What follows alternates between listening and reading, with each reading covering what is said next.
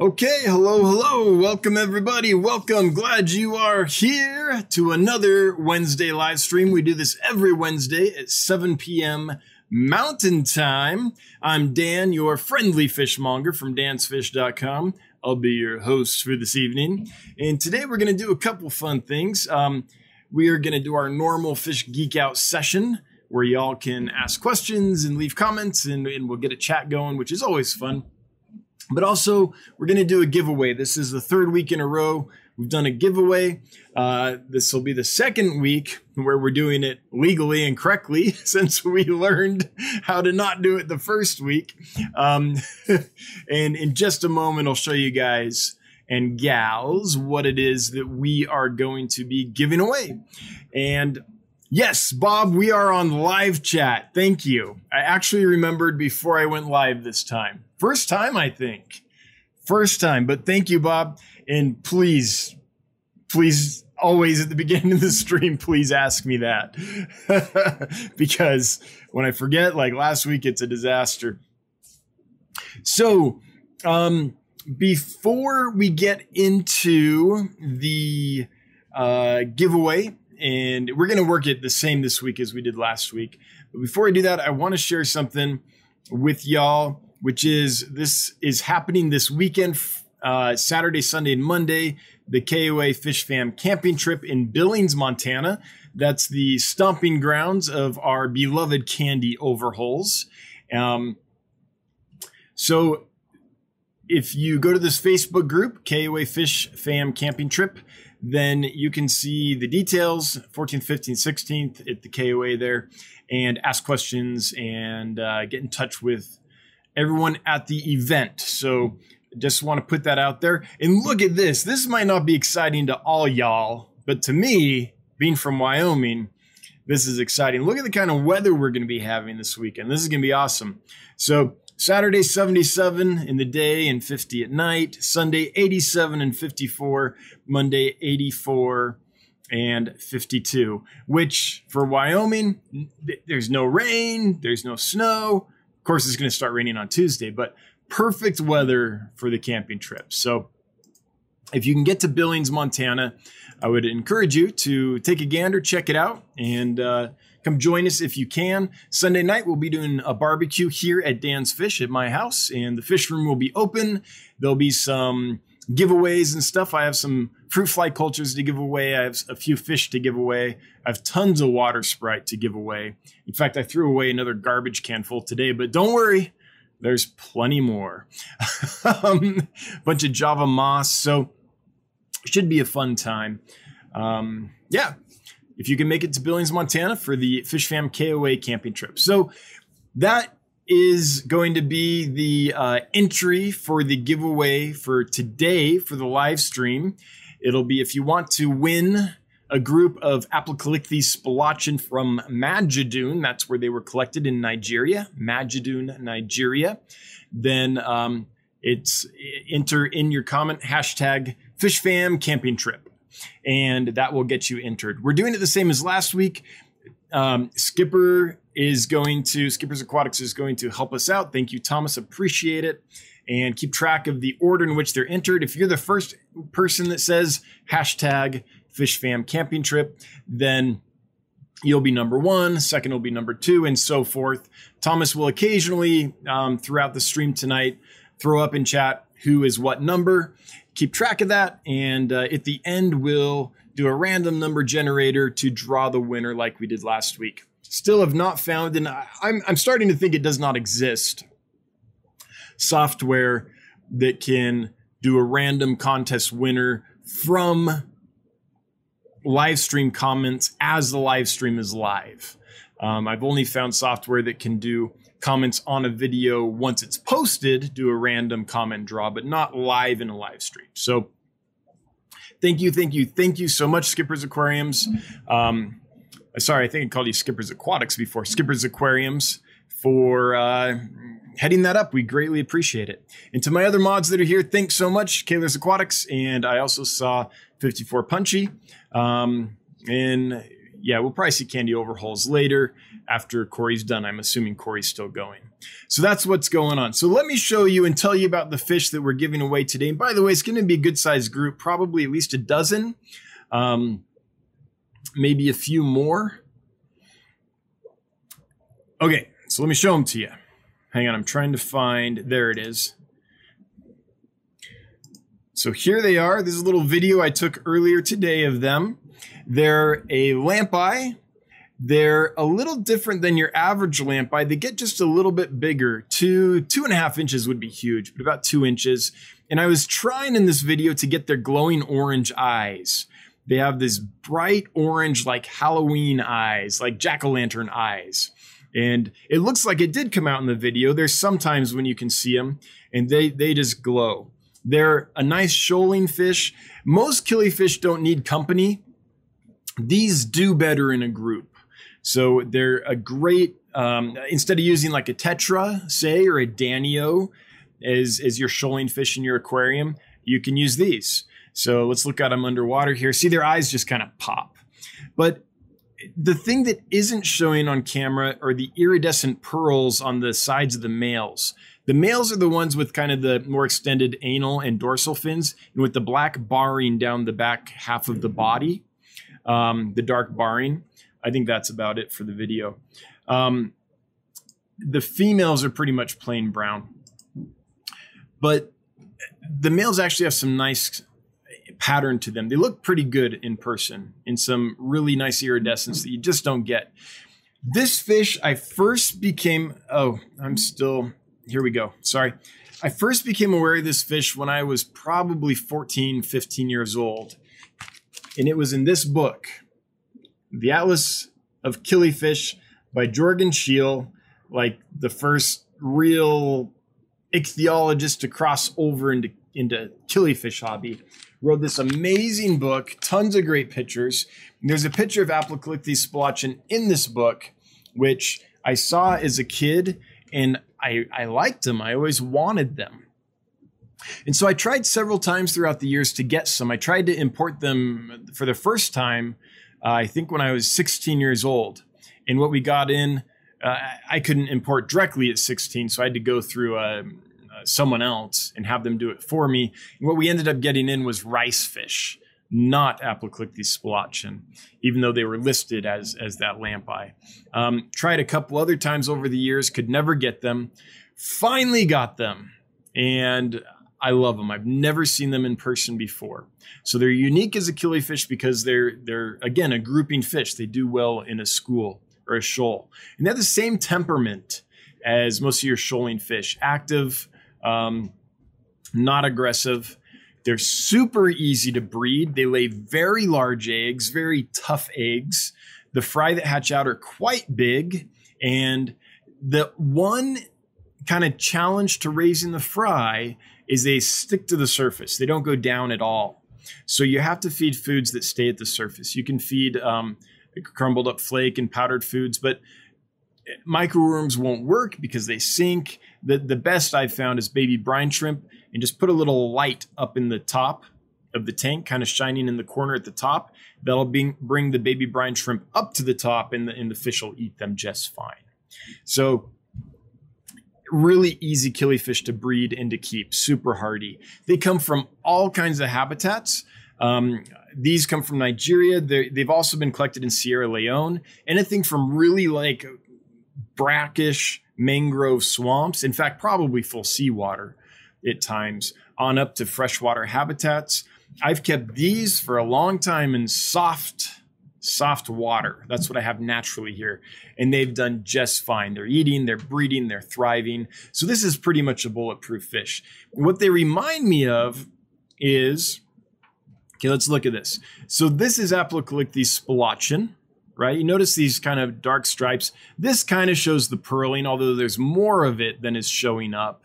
It doesn't show the orange eye that we saw in the video very well, but that's okay. Now look at this. These are Fundulus species I'm about to show you, which are from North America. Look how similar they are. You've got the barring, you've got kind of the pearling going on. So in many ways, Aplocheilichthys spilauchen, which is a lamprey, is departing from the standard lamprey, I guess, that we see in Africa, and kind of taking over the niche of these Fundulus, these kind of brackish estuary environments and things like that, that a lot of the Fundulus are in. And it kind of shows in their, in how similar their body pattern and coloration and things is to a lot of these different Fundulus species. So I don't know. I find that kind of like convergent evolution stuff just interesting. How organisms adapt similarly to similar pressures, right? So I don't know. I just thought that was cool. So that is the giveaway. So if you want to win a nice big group of a dozen or more Aplocheilichthys spilauchen, which I don't think you'll ever have another chance to find. I've just, honestly, they're super rare and easy to breed. So I think a great breeding project. Then enter the hashtag in a comment on the live stream, Fish Fam Camping Trip, because that's happening this weekend in Billings, Montana, and you'll be entered. Skipper's Aquariums will keep track of all that stuff, and we'll do the drawing at the end of the live stream to see who won. If you win, send me an email by noon tomorrow at dan@dansfish.com. That's my email address, dan@dansfish.com, saying, hey, I'm so-and-so. I won the fish. Yes, I want them, because I don't want to send them to someone who can't actually take them or doesn't want them. And here's my mailing address. Even if I already have your mailing address, make it easy on me. Just send me your mailing address, please, so I don't have to go hunt for it. And that is how this contest will go. All right. So let's see. What else can I tell you about these guys? I think I kind of covered it. Yeah. They're a really interesting lamprey. They're just different than most killifish, at least most African killifish. They totally remind me of the Fundulus species. I'm happy to say that so far this week, shipping report, so far this week, everything has arrived alive as far as I've heard. There's only one package that hasn't made it yet. All the other boxes were delivered today. So everything I've heard is that things are going well. I was nervous because it's just that time of year where it's like, do you put a heat pack in or not?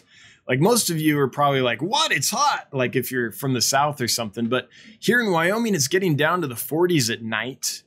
And our high today was something in the 60s, I think.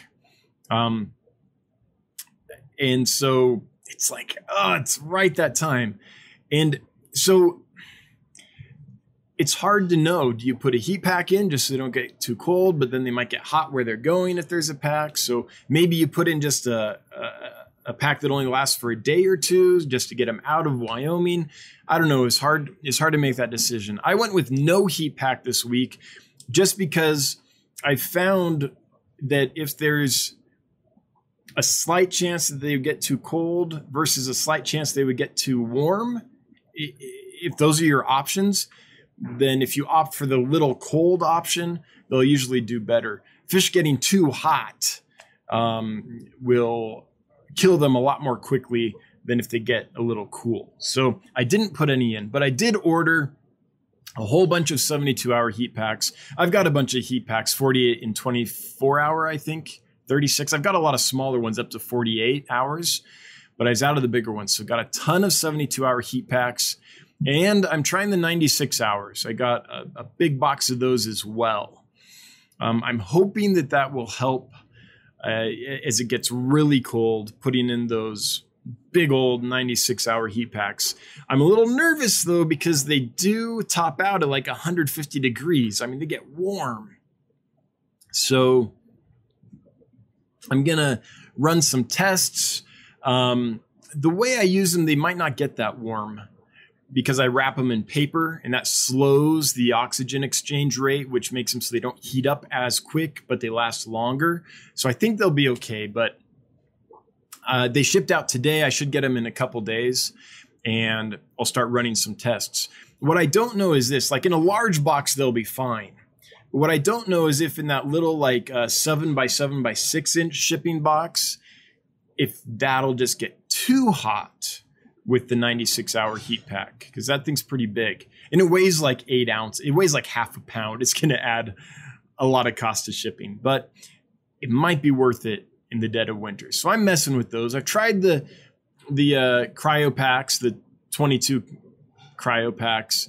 I liked them for stability kind of in the summer, but they didn't make that big of a difference. So for the cost of like $4 each or whatever, they just didn't make that much difference over a cool pack, I found. So this winter, I'm trying something else, 96-hour pack. We'll see how it goes. If anyone here uses the 96-hour pack and is familiar with it, can you just let me know your experience? Did you have trouble with them getting the box too hot?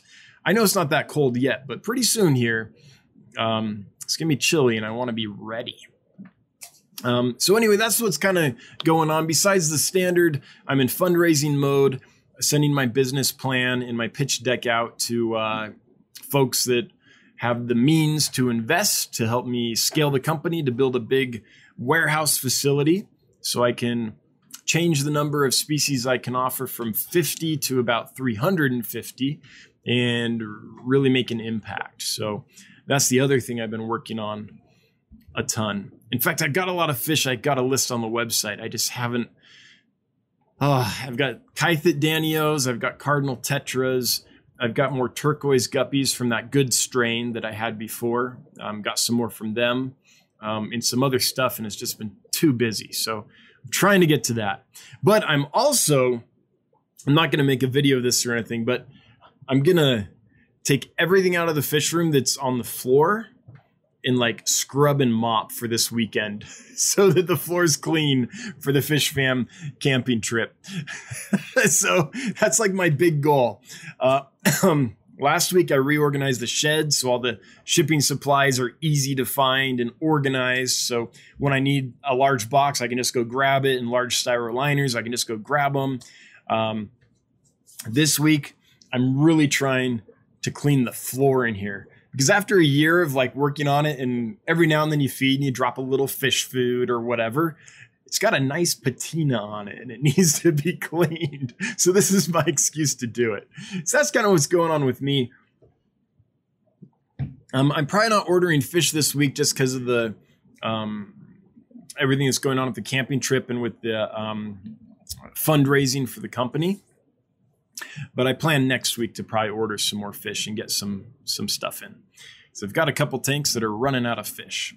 Anyway, enough about me. Let's get to you and your questions and comments. If you have a question or comment for me, if you make it at Dan's Fish, so it highlights, I'll get to it. And I remember to go into live chat, amazingly. So I'm going to start at the top and scroll down. By the way, to enter the contest or the giveaway for a dozen or more of those lamp-eyed killifish, if you just leave the hashtag in your comment, Fish Fam Camping Trip, because that's happening this weekend, then you'll be entered to win that. There's no need for any super chats or anything. I mean, they're always appreciated, but they're not required to enter the contest. And with that, we will scroll up and see what's shaking. Maria Z, I got my order today. Everything came in perfect as always. Thank you for the extras. Maria Z, you're more than welcome. You're worth some extras. You're a great customer and a great member of this community, and I appreciate you as well. Thanks. I'm glad they made it. Hadley, is that Cape Breton? I think it's Cape Breton. Is it Breton or Breton? I'm going to go with Breton. Hadley Cape Breton. Great contest, and always a thumbs up from Cape Breton, Nova Scotia. And many blessings and to you and your beautiful family. Well, thank you, Hadley, so much. I appreciate that. I wonder what your weather's like. If it's this cold here, I can imagine you're probably getting chilly. Although you've got that nice ocean to buffer you a little bit, so maybe you're good. HC Aqua, good to see you. Small Fry Aquatics at Dan's Fish. Appreciate the weather report. However, how are the tides and surf in Montana? And if I can get there, please discuss umbrella drinks. There is this funny t-shirt that goes around that says Surf Wyoming. The tides and surf in Montana are non-existent, so nothing to worry about there. I don't think there's no lakes there big enough to really have, nothing. And fruit drinks, plenty of those in Billings, Montana. Yep. Grassy Peak, the problem with most killifish is the pictures of them are taken with the flash from the side.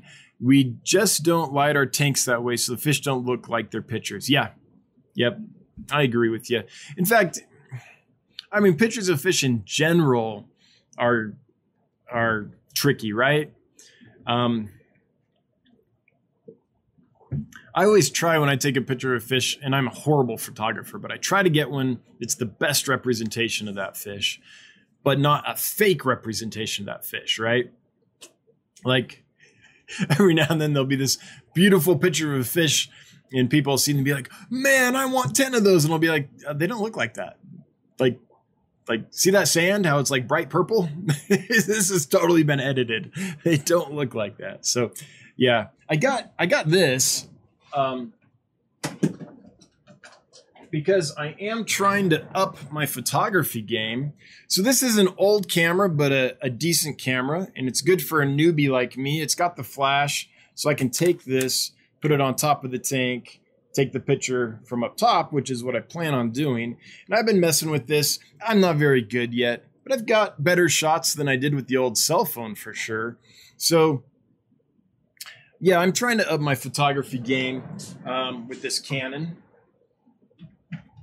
I've got a friend here that does photography locally that I was like, man, how can I get into this? What's a good camera to kind of start with? And he got me hooked up. So hoping to get better pictures, because I know my pictures are horrible. Ty Hunsicker. Hey, Ty, $10 super chat. Thank you. I know Candy asked already, but I was a chef. Should I make anything for Sunday? No, I'm providing everything for the out-of-towners, Ty. So thank you so much.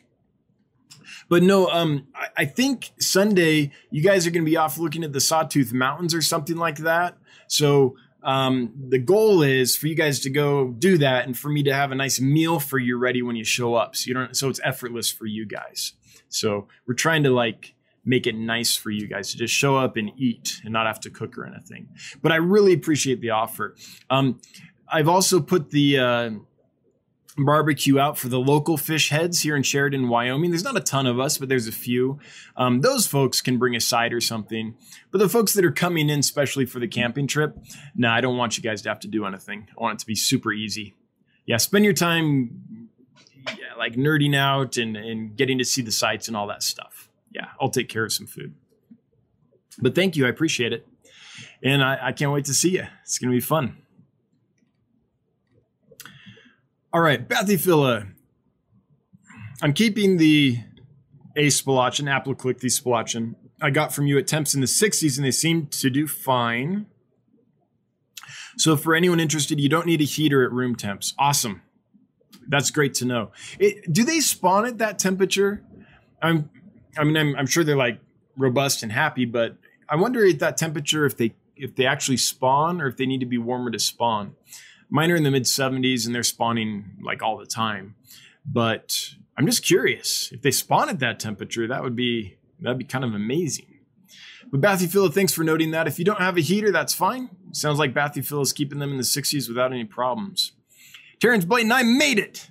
You did. Welcome. 87 watching. Hey, for this little stream, that is pretty good. 86 every time without fail. 85. Man, I got to stop talking about how many people are watching. Every time I like glance down, I'm like, hey, look how many people were watching. It automatically like goes down. 84. It never fails. So, hey, if you like this stuff, if you wouldn't mind taking a moment to share, like, subscribe, hit notification bells. That would all be greatly appreciated. How low can we go? 82. Man. Bob Kaler posting Dan at dansfish.com. Thank you so much. That is my email address. HC Aqua. Dan, what's the scientific name? Aplocheilichthys spilauchen. Let me show you. It's this. This right here. And these are location specific. These are from Magidun, is the place they were collected in Nigeria. Hello from down under. Gavin, welcome. Welcome, welcome. Glad you could made it. I would imagine it's bright and early in the morning there for you. Glad you could join us. Alrighty. Carrie yelling, hey, water temp was 89.3 in the bags. Okay. That's good to know.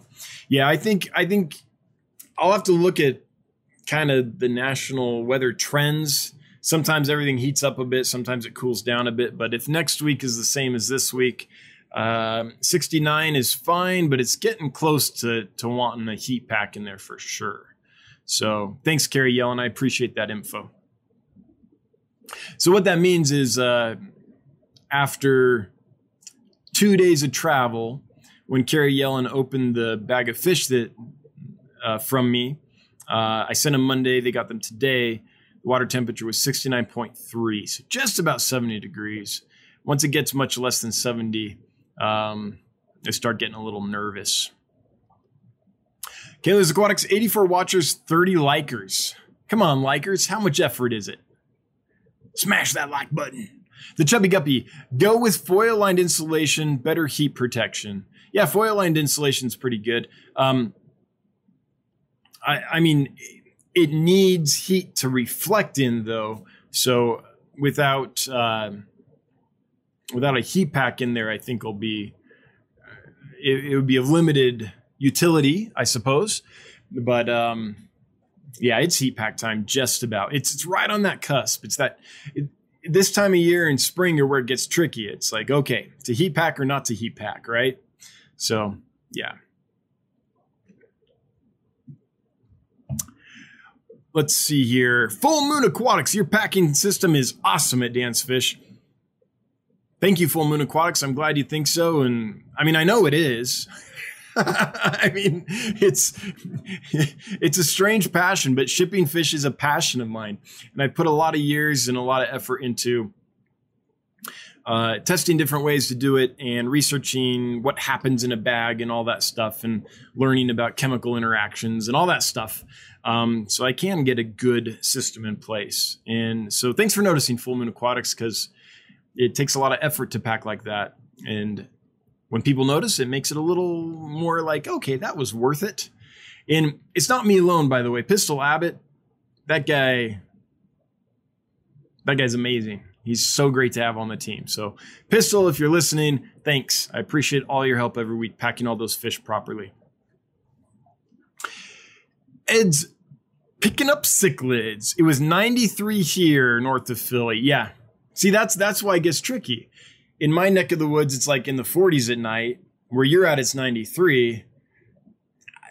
Yeah. So do you put a heat pack in so they're warm here, but then they might get too hot there? It's tricky. Yeah. I tend to check, by the way, before every order goes out, I check your zip code and I check the weather. And that kind of helps me know. So that helps me figure that out. So if it was just a little colder here this week, what I would have done if I was shipping to you,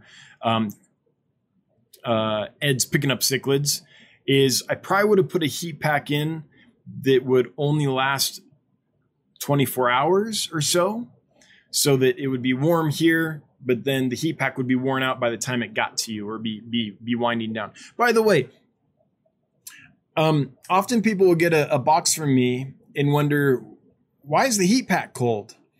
And often that's the reason. If you live in an area that's warmer than me, then I'll put in a heat pack just to get them out of my town, my area, but I don't want the heat pack still cooking when it gets to you.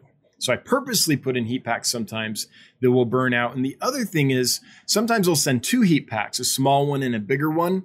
And that's because the small one, the small one will reach peak temperature before the big one reaches peak temperature. And so by putting two of different size in, the box retains a steady temperature over a longer period of time. Because this one comes, let's see, where's the camera? Okay, here we go. So the little one will go, it'll peak. I'm going off camera. This is so hard. It'll peak, it'll start going down. And as it's starting to go down, the other one will peak. and start going. So one might be burned out or close to burning out by the time it gets to you, and the other one's still cooking. That's all on purpose. I'm trying to keep the temperature in that box as steady as I can. So it's not always what it seems. If someone, I'll notice often on unboxing videos and things, people feel the heat pack, and if it's still warm, they're like, hey, it's still warm. Sometimes you don't want it warm. So Small Fry Aquatics, my opinion on heat packs and shipping this week. No heat pack and lots of paper insulation. Where are you buying 96-hour packs? So I get mine from TSK Supply. And the reason is they're one state away from me. They're down in Utah. And so when I order from them, shipping's pretty cheap. And even when they ship like ground or whatever, the cheap method, they get here within 2 days usually. So that's why I use TSK. I also use AQPKG, Aquatic Packaging, but I use them mostly for 7x7x6 insulation kits to fit that size box, and for Region A insulation boxes, because TSK doesn't offer those, or doesn't offer those in the way I prefer them. So I buy both from TSK Supply and from AQPKG. It stands for Aquatic Packaging, I think, .com, just depending on the thing. But these were from TSK Supply. Alrighty. FishTube, I saw the video on packing. It looks like you seal the bag and then inject the oxygen. How is that possible to get the needle in when you seal the bag once already? So the first time I seal it, I don't seal it all the way to the edge. So that first seal I put on, I leave just, I don't know, let's call it a 1/4 inch on the edge that is not sealed. So part of the bag is off the heating element when I seal it. In that little slit that's still open, I stick the oxygen nozzle, fill it up, and then I can pinch that and pull it off without the air coming out. And then I do a complete seal on the next seal. So that first seal is not complete. That's how that works. Elflower, 1 star. Hit that like button. Dan deserves everyone. Oh, thank you. Thank you so much. I'm going to have to show this to my mother. She'd be so proud.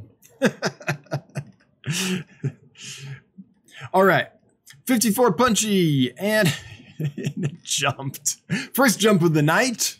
Don't worry, there'll be many more to come. If you're a jumping fan, there'll be more jumping. Hey, Lumpy Dog, good to see you. Glad you made it. Lumpy Dog in the house. Wow, it like jumped all the way. Here we go. Found it. 54 Punchy. I will be sure to stomp through some mud before I go in. All right. All right. Just maybe I won't clean the floor. I forgot Pam was coming over. There's some guests you clean the house for, and others where you're like, yeah, I should just wait till afterwards. Just kidding, Pam. Of course I'm going to clean it for you.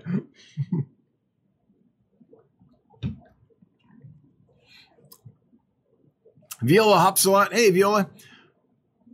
Everyone here will end up having a fish store in their house with all the fish you will have available. Yeah, I hope so. That's the goal. 3 times the number of tanks you have now equals world peace. Remember that. If you're having trouble in life and you only have 10 tanks, get 30. Solves all the problems. By the way, Viola, I hope that water sprite recovers. I have a question. For those that have gotten water sprite from me, and I'm not talking about like months ago. I mean, like within the last month or two. I know that plants can often like die back a little bit during shipping and stuff, but then come back. I'm not a plant expert though. I shipped some water sprite this week, and I got a comment from one of the customers. It was like, man, that smells like a rotten cabbage. I'm hoping it'll, if they rinse it off and stuff and put it back and put it in the aquarium, that it'll revive. But has that been your experience, folks that have gotten water sprite from me? And in the way I'm shipping it is I'm putting it in damp paper towels, putting it in a plastic bag, and then just sealing that up, filling it with atmospheric air instead of pure oxygen because they're plants, and then sealing that and letting it and sending it off. But I'm not a plant expert. So Viola, if you could let me know how those do within a couple of weeks, hopefully they come back. That's my hope.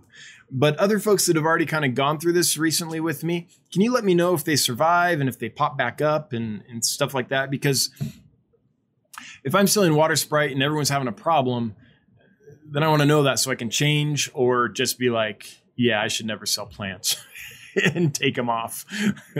Maria Z, thank you again for my order. Question, what's the name of the Tetra I got? The bag said SB. Those are the Super Blues. SB is Super Blue. Super Blue Carry Tetra. And hopefully that'll be evident in a couple days when they color back up. They're like a deep blue, really pretty fish. SB is Super Blue. Skipper's Aquatics, reminder, if you want Dan to see your comment or question, type @DansFish to highlight it. Yes, please. If I'm missing your question or comment, it's just because it's not highlighting for me. And I tend to only read highlighted comments so that you all can chat among yourselves and have a good time. And when I'm responding to questions and comments, I can get right to the ones that are meant for me, as opposed just to the friendly banter back and forth that happens in a healthy chat. So thank you, Bob, for reminding everybody. 2E Ltd. Outside the freshwater world, have you heard about ProBlue, a new multi-donor trust fund that will support healthy and productive oceans by tracking marine pollution? I haven't heard of that one. I'm aware of lots of different startups whose goal is to clean the ocean, to remove plastic, all kinds of organizations and efforts for that kind of stuff. But I haven't heard of ProBlue. Michael Wentworth. Hey, Michael. With winter approaching, living in Wyoming, what precautions do you have in place, and what is your contingency plan for powder outages with a big fish room? It's a good question. I should have a better contingency, which is I should have like a big generator on hand ready to go, but I don't. Right now, my contingency is there's a place where I rent generators from on the regular. So if something happened, go rent a generator.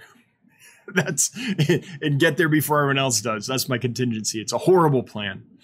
Yeah. The truth is I just don't have the spare scratch for a big enough generator to run everything right now. So, but I hope to get that soon. Now in the facility, when I scale, I'll definitely have a backup generator in that for sure. But, I need one. I just don't have one. But honestly, right now, even in the dead of winter, I've had the heater off for 2 days and the temperature was still in the mid-60s down here after 2 days. And it was cold outside. I mean, like Wyoming cold. The room here is so well insulated and there's so much like water is just a great way to store heat. And so unless there's a power outage that lasts more than a couple days, I won't have a problem. A couple days is no problem, even in the dead of winter. But it's a horrible plan and I should have a better one. And I just don't yet, Michael. Ideally, I'd have a big generator ready to go at any time. That's what I should do. Skipper's Aquatics, reminder if you want. Okay, sorry. Michael Wentworth, I was half expecting you to rock a Breeding is Pleasure t-shirt tonight. You haven't got mine yet. But I saw that Ed got his. Ed posted a picture of his. Let me show this. This is fun. On the Facebook group, the Get Gills Facebook group. Let's see if I can find that real quick and show you. Ed styling in his Breeding is Pleasure. Here it is. Boom. There it is. Breeding is Pleasure. That was awesome. It looks like it turned out okay too. Yeah. I think I like it. So I haven't got mine yet. As soon as it arrives, I'll be wearing it. Brian Nepple, with the care you put into importing, treating, and shipping, what is your ideal process for customers acclimating and quarantining fish ordered from you? Okay. So here's there's a couple things about this. I have customers that don't acclimate the fish they get from me. I have others that or quarantine the fish they get from me. I have others that do. It's always a risk if you don't quarantine. It's even a risk if you do. What I would say is an ideal thing is that quarantine happens even if it's not medicated. Quarantine doesn't imply medication. Quarantine is a period where you're apart from anything that you could harm and you're under observation. That's what quarantine is.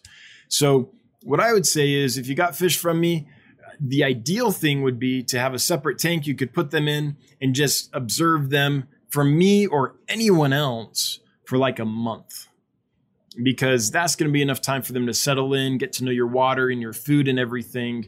And really, if they're going to have a problem, it's probably going to manifest itself within a month.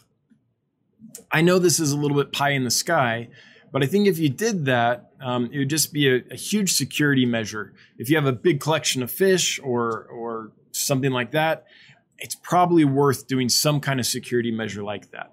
Now, I don't think that people that get fish from me necessarily need to treat them prophylactically with medications.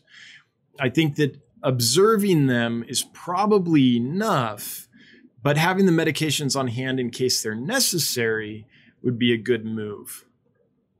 So I might prophylactically treat with like Ichex or something like that. That's pretty darn gentle on fish. It's gentle on biological systems.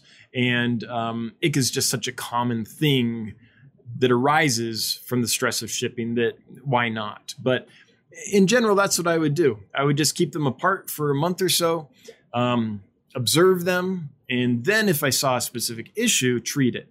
Now, even though I mean, take all the care in the world I can to get the fish healthy and ready and everything. If there's something latent in the fish, it can manifest from the stress of shipping. So when I ship it to you, even though I've done everything to make the fish healthy and acclimated and stress-free, shipping is stressful. And so if it has something latent, the stress of shipping could bring it out. So if you see anything, definitely treat it and be ready for that, because there's no way to not stress a ship during shipping. And stress just, you know, just like you and me, it's going to just lower our immune system a little bit, stress our immune system, make it not as effective. And then we get colds and flus and all that. Fish are kind of the same. So just keep that in mind. No matter how healthy a fish appears on my end, once it's sent to you, you know, it could have an issue.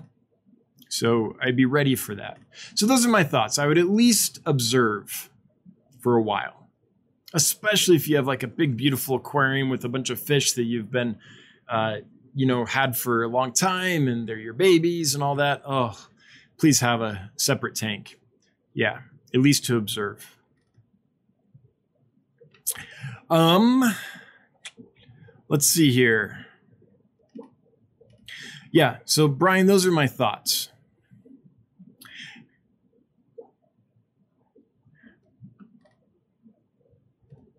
We're at number 51 of entries, says Skipper's Aquariums. Awesome. So if you would like to win a group of lamp-eye killifish, Aplocheilichthys spilauchen from Magidun, the big orange-eyed lamp-eye, just leave a hashtag in a comment, which is Fish Fam Camping Trip, and that will enter you to win, and we'll draw you at the end of the live stream.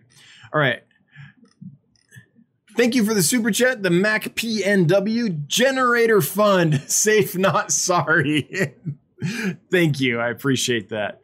Yeah, I mean, I need a generator. I know I need one. They're expensive. They're just real expensive. And like as I get this up and running, I'm still on ramen wages, really. There's just not a bunch of spare money around to even though it's super necessary to buy a generator right now. New Mexico Aquatics. I have a moderately planted 29-gallon with 15 cherry shrimp, 3 females, 2 male cherry barbs, pH 7.8. Any tips on how to breed the barbs? Cherry barbs. They are big, full-bodied, and beautiful from Little Bobby. So the easiest way, in my opinion, to breed cherry barbs in a setup like that, let's see. It's planted, so you can have gravel and things. So here's the issue you're going to run into with plants and gravel. the cherry barbs are kind of going to have lots of places to breed, so it's going to be harder to collect their eggs. What I would try is get a container, like go to your 99-cent store and just buy like a big cereal bowl or something like that, something ceramic that sinks. Then if you can get a layer of marbles, put that in the bottom, 2 to 3 layers thick. So when the eggs fall down into the marbles, the fish can't swim down and get them. If there's only one layer of marbles, sometimes they can get down there. Or you can use really kind of like big pea gravel, stuff like that. Then on top of that, I would put, if you have Java moss, that's ideal. Put a clump of Java moss on there that fills the rest of the bowl, and put like a rock on it so it doesn't float out. That's ideal. If you don't have that, then you can use Easter grass if you can sink it with a rock or something, or you can use spawning mops. But the issue is, since you have plants in the tank, like that works better in a bare bottom tank, because even though they're like artificial, they're better than the bare bottom. If you have a planted tank, they might prefer to spawn in the plants than in a spawning mop or, you know, Easter grass or whatever. So if you can find like a moss, Java moss, that would be great. Something else you can do if you don't have Java moss is you can get long fiber sphagnum moss from your local like garden supply store. Rinse it out really well, but it's long fiber. You can use that instead. And fat, I mean, the fish are already fat. They're probably spawning daily for you. So what I would do is just put that in there, and in a few days, take it out, check for eggs. I've bred cherry barbs that way quite a bit, but always in bare bottom tanks. So that's the thing, getting them to spawn there versus in the nice places you have in a planted aquarium where you don't want them to spawn is going to be a little bit tricky. So hope that answers, little Bobby, your question. A Larson at Dan's Fish. Chicago was 65 last week and hit 90 today. I know. I keep changing my mind about pulling my summer tub. Yeah, it's that time of year. It's just, yeah, it's the tricky time of year. When it's super cold, I know what to do. When it's super hot, I know what to do. When it's like cold, hot, cold, hot, cold, hot, it gets a little tricky. 103 watching. See, now it's 102. Every time. Welcome, everybody. Glad you're here. Chewy LTD, what do you think about putting exotic species that are not native fish back into the hobby that are caught in the wild to help clear water of non-natives? Okay, let me digest this one, Chewy. What do you think about putting exotic species that are not native fish, put back into the hobby that are caught in the wild to help clear water of non-natives? Oh, so if I'm in Florida and I catch an Oscar in a ditch, I have no problem keeping that fish in an aquarium. Or I catch mytocyclids. Yeah, that's great. Like, I actually wish that there was a business where what the people did, and like this business in Florida would go around and catch invasive species and then sell them to the pet trade. That would be awesome. You'd be removing invasive species and selling them to, I don't know, me in Wyoming. That fish ain't invasive in my Wyoming because it's going to die in the winter, right? So I would love to see a business like that, because that would help preserve the environment. It would make it so that the wild populations of, I don't know, in this case, I'm talking about Oscars, but could be anything that's in Florida, are not affected like the Florida population is, but the population back in the Amazon isn't. Yeah, I think it's great. It's the same reason I love PE mysis foods, Piscina energetics mysis foods, because the mysis shrimp they're collecting are an invasive species. So I think that's fantastic. Yeah, I'd love to see a business that does that at scale. Man, I got a hair in my nose that's just tickling me like crazy. Woo! Bathyphil, I haven't tried spawning the spilauchen yet. When I get my new rack up, I'm going to throw in a spawning mop and try to get some eggs. Cool. That sounds awesome. I wonder if I can show this real quick. I have a mop with eggs in it right now. Just a sec. So I was trying to pull these eggs before the stream, and I just didn't have a chance, but So this is a spawning mop. When I'm talking about that, this is just acrylic yarn that I bought at Walmart. It's like $5, something like that, for a skein of this stuff. And I checked it earlier today, like a little bit before the live stream, when I was planning on collecting it, and there were a bunch of eggs in it. It's super dark right now because I had the live stream going, so I'm not seeing them. But I wanted to find one and show it to you because I thought that would be neat. But of course, in the dark here, it's super hard to see them. Oh, here's one. So this is what you're looking for. So that's a killifish egg right there on that piece of yarn. Hopefully you can see it. It's probably not going to focus on it well. There we will. If I bring my face up, it kind of focuses on it. And there's a bunch of them in here. They're super hard to see right now because it's dark. But yeah, I love doing that. I love pulling mops out of tanks and finding eggs. It's just, it never gets old. Great. Now I've dripped water all over. Hang on. I'm going to clear it off my desk here so I don't get it on my mouse and stuff. This is what old jackets are for. Drying up mop drips on your desk while you're live streaming. All right. This is why one reason I like killifish and rainbows and blue eyes and other fish that are mop spawners so much is because they're super easy to breed. You throw in a mop, every now and then you pull it out, you pick eggs, and you feel like a champion. Like you didn't do anything. You put in some yarn, right? But it makes you feel good. It's pretty awesome. So I love doing that.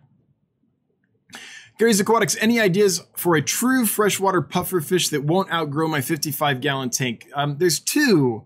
One is the Amazon puffer. Another one is the Shodeni puffer, or the Congo Spotted Puffer, which there's a bunch of captive bred ones available right now by Preston John in Arizona. And Preston was selling them on Aquabid. Preston, if you're listening, I wish you'd sell them on Get Gills. I'd love to have you there. But I think he was shipping them also through the Cichlid Shack. So, excuse me, my throat's... So that might be worth checking out as well. But the Congo Spotted Puffers that are captive bred by Preston John, that, I mean, that's a no-brainer. They're pricey, but they're captive bred. We should support that. Then the Amazon puffers are another one. You can do pea puffers as well.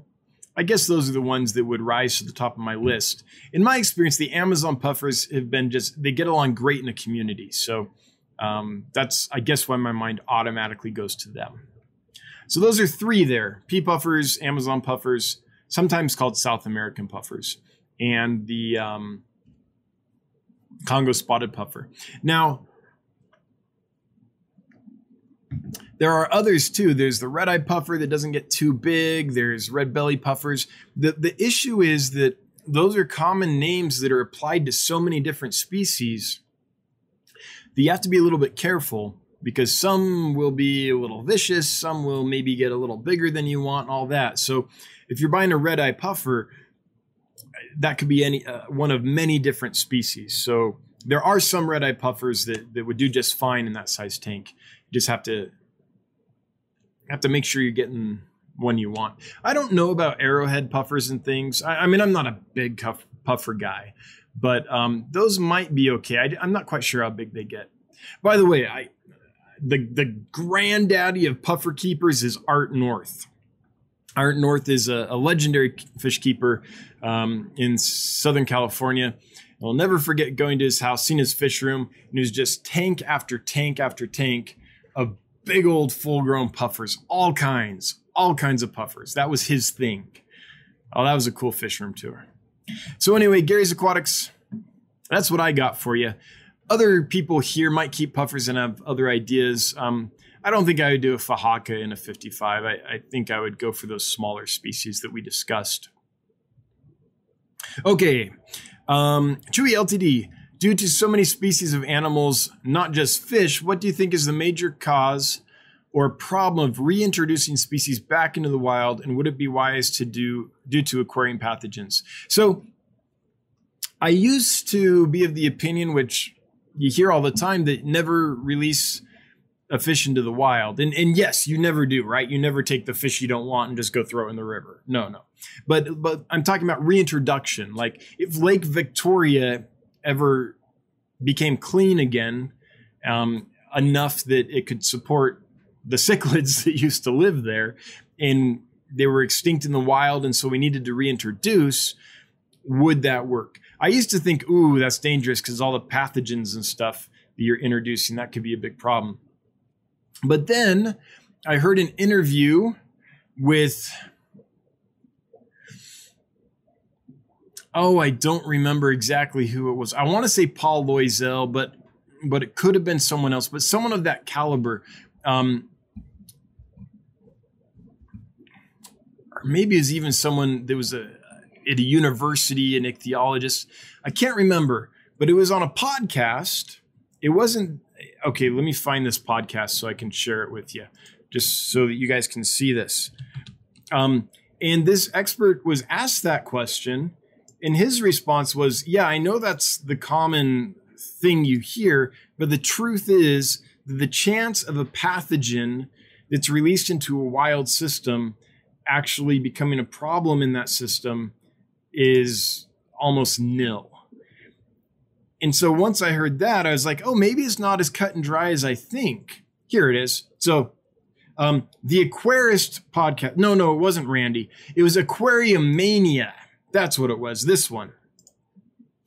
One of these on Aquarium Mania, this podcast, and I don't remember which one it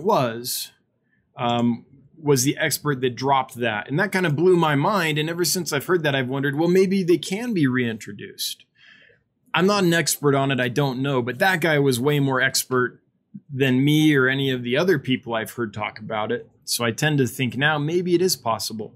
Now, I know that there are ways to create a kind of biosecure area where you can raise fish and they can be pretty much pathogen free. If you take eggs and raise them completely separate from the parents in a different building and all that, then we could find a way to, if a species has an issue, let's say dwarf gouramis were extinct in the wild and we wanted to reintroduce them. And there was some, university or program that knew how to do that. Dwarf gouramis are notorious for this virus they carry. Well, if there was a way to hatch the eggs and raise them in another building and get them virus-free and do some histologies and things like that and verify that the population was virus-free, then maybe they could be reintroduced, right? I mean, my opinion is that I can't believe that there isn't a scenario where if someone wanted badly enough to reintroduce a species, and the thing that was keeping them from doing that was the fear of pathogens, that a clean population could not be raised and reintroduced. I guess that's my thought.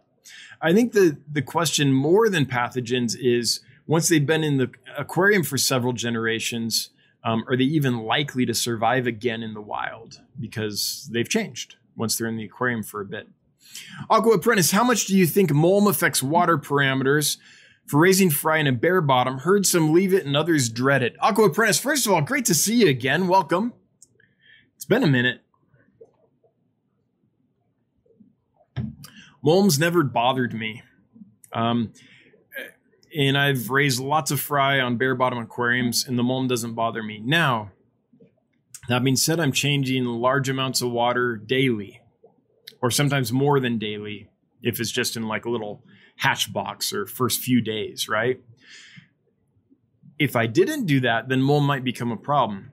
There's different kinds of MOLM, though. There's MOLM, which is almost like fresh fish poop, right? That's super bioactive. That's breaking down and causing all kinds of pollutants and stuff. But then there's MOLM that is like old MOLM. I don't know if it's inert, but it's not nearly as bioactive as that. It's like this kind of slow decomposition thing. So it's the difference, let's say, between like... like fresh steer manure and peat moss. Yes, peat moss still breaks down, but it releases a lot less nutrients and problem-creating compounds than steer manure, like if you're using it in your garden, right? So that's how I would not all mulm is created equal. Let's put it that way. So if it's just like poop, then yeah, that needs to be cleaned out. But if it's like old plant matter that's breaking down and stuff like that, that's a different story. So I guess that's my thoughts, Aqua Apprentice. Yeah, I think mulm's such a, we say mulm, but mulm is such a wide variety of things, right? Yeah, all different kinds of mulm. Okay. Sorry, chat jumped on me, so I'm doing the endless scroll to find it. Okay, there we go. So here we go, Skipper's Aquariums. I came home from town, I fed my fish, and I found Endler fry. Well, that's a good day. That's why Endlers are amazing. Because every now and then you do your thing, it's just like, hey, babies, I'm awesome. Right? Guppies, Endlers, stuff like that. They're just, we call them affirmation fish, right? They give you affirmation. And then there's the other ones that are super tricky and difficult, and they're the anti-affirmation fish. So every now and then it's just like, you know what? I just need to go get a platy or like an Endler or something, because I've been trying to keep this really rare thing and breed it and fail. Time for an Endler. Time to get an Endler. Chewy LTD, I would like to remind you about the Fish Fam newsletter and SLC Aquatics. You can sign up for it and send articles through the website. Yes, for those unfamiliar, check out SLC Aquatics. I'm doing the Fish Fam newsletter. Bob Kaler, link it up where you can get a t-shirt. Thanks, Bob. Carrie Yellen, how do you sex the Super Blue Carrie Tetras? So the anapose fin, let me see if I can show you this. On the female, turns bright orange. Let me see if I can find a good example of that.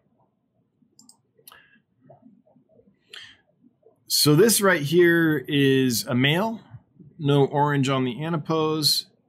Now it's tricky though, because some of the males can develop like some orange, yellowish orange. It's just not as bright as a female. Okay, here's a female. See this orange here? That's not a super blue, but it's that kind of orange. Oh, I'm not sharing this at all, am I? It's this kind of orange on the anapose fin. Although this could be a male. When it's a female, usually it's a pretty solid. Okay, this is a male. Why are there, maybe just the flash isn't, from these photos isn't allowing it to show. Geez, are there no pictures that show the female's anapose fin? Okay, well, I'm not seeing it. Anything that's super clear, but this fin right here on a female will be bright orange. On a male, it'll be like a blue or a less bright orange. So that's the way to sex that fish. At least that's the best way I know. So it's the same as sexing normal Carrie Tetra, because it's the same whether they're super blue or not. It's that orange fin. Eric Fab, hi, I'm 15 years old. Awesome, and I love killifish. Man, you're growing up like I did. I have a small fish room. I started by breeding guppies. Just got a pair of blue glaris. Any tips on breeding if you have bred them before, Eric? It's like reliving my childhood reading your comment. That's awesome. That is amazing. Welcome. Welcome. You're on a smart path.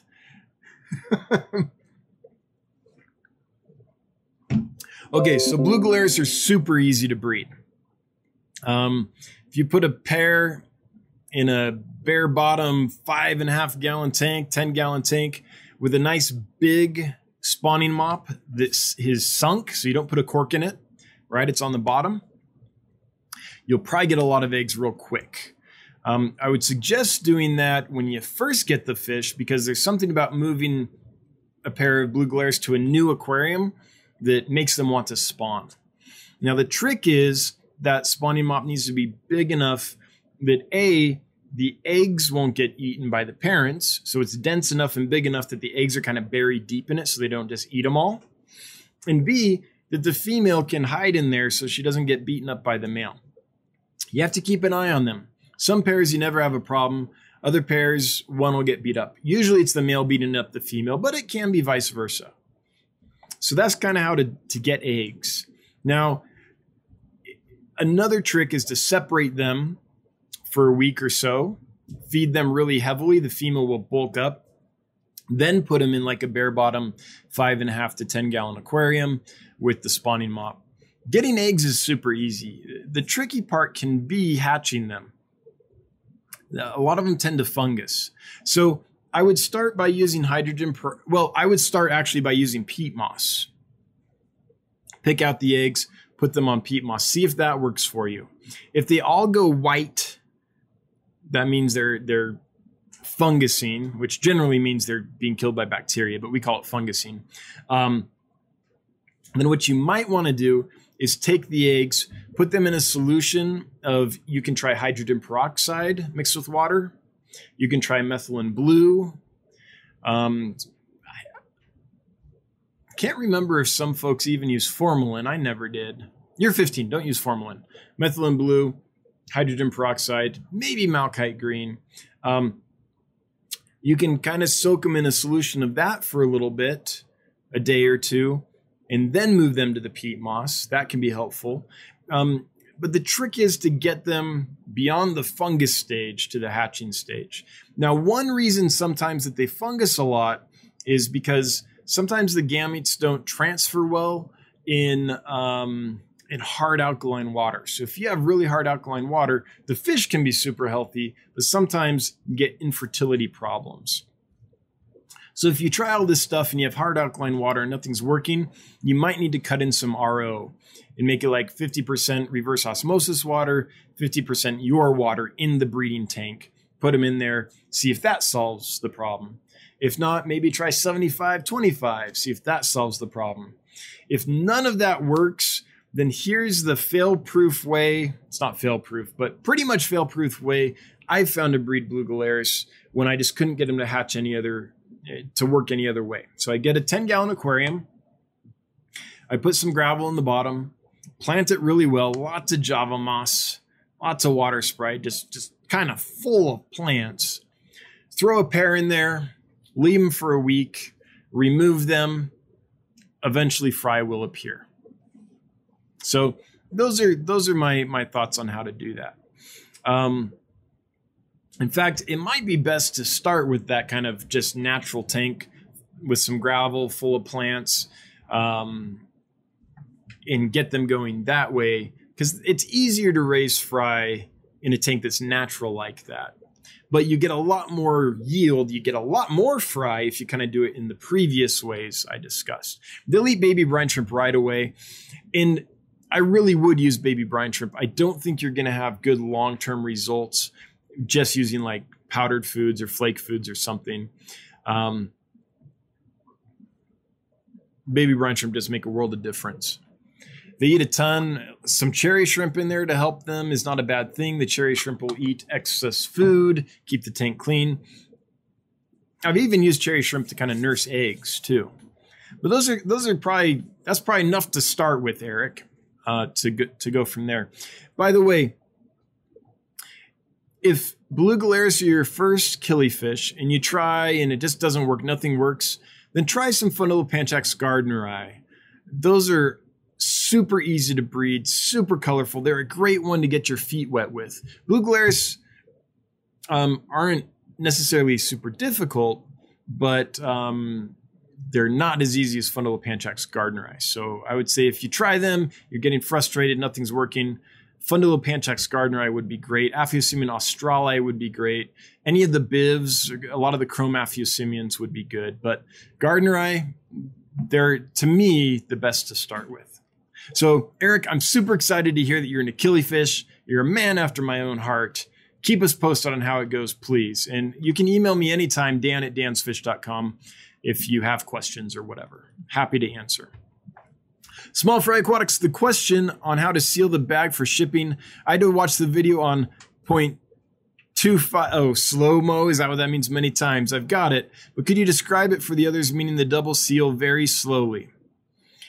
So I think I did that, but I'll repeat it. So the first seal, you have a heat sealer. The heat sealer goes over to the edge. So you put a little bit of the bag over the edge, so it's not sealed. So a little bit of the bag is off the heating element, so the seal doesn't go all the way across the bag.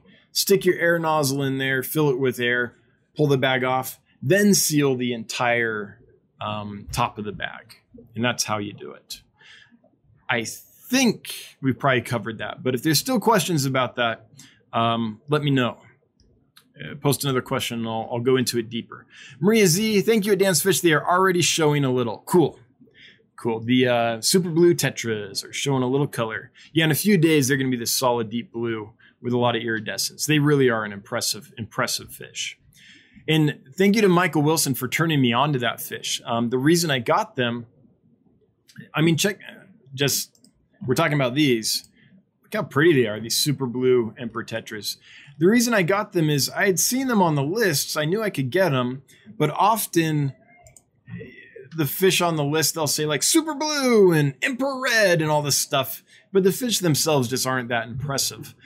So I'd never kind of dug into them. But then Michael Wilson got some and he sent me some pictures of his. And I was like, oh my gosh, those really are beautiful. And so I got some. So Michael Wilson, thank you so much for turning me on to the Super Blue Emperor Tetra, one of my new favorites. FishTube, have you seen any sunset line guppy females with almost rainbow tails? I have some I'm breeding, but aren't sure how rare they are. I have not. I've seen some with kind of an orange or almost reddish margin. I can't remember if it's on the margin or closer to the caudal peduncle. But if it's something beyond that, then no, I haven't. Gary's Aquatics, any ideas on True Puffer? Okay, already answered that one. Chewy Ltd, ProBlue, is done by the World's Bank, and Queen released the commercial for it today, where they will be putting on a festival to help raise funds. Awesome. I hope it does some good. Our oceans can use help. Hadley Cape Breton should try wind power for the future. Yeah, that would be awesome. I mean, or geothermal at least, right? Something like that. Yeah, I hope to be able to do something like that in the near future. Ed's picking up cichlids. Thanks. Hey, you got it, Ed.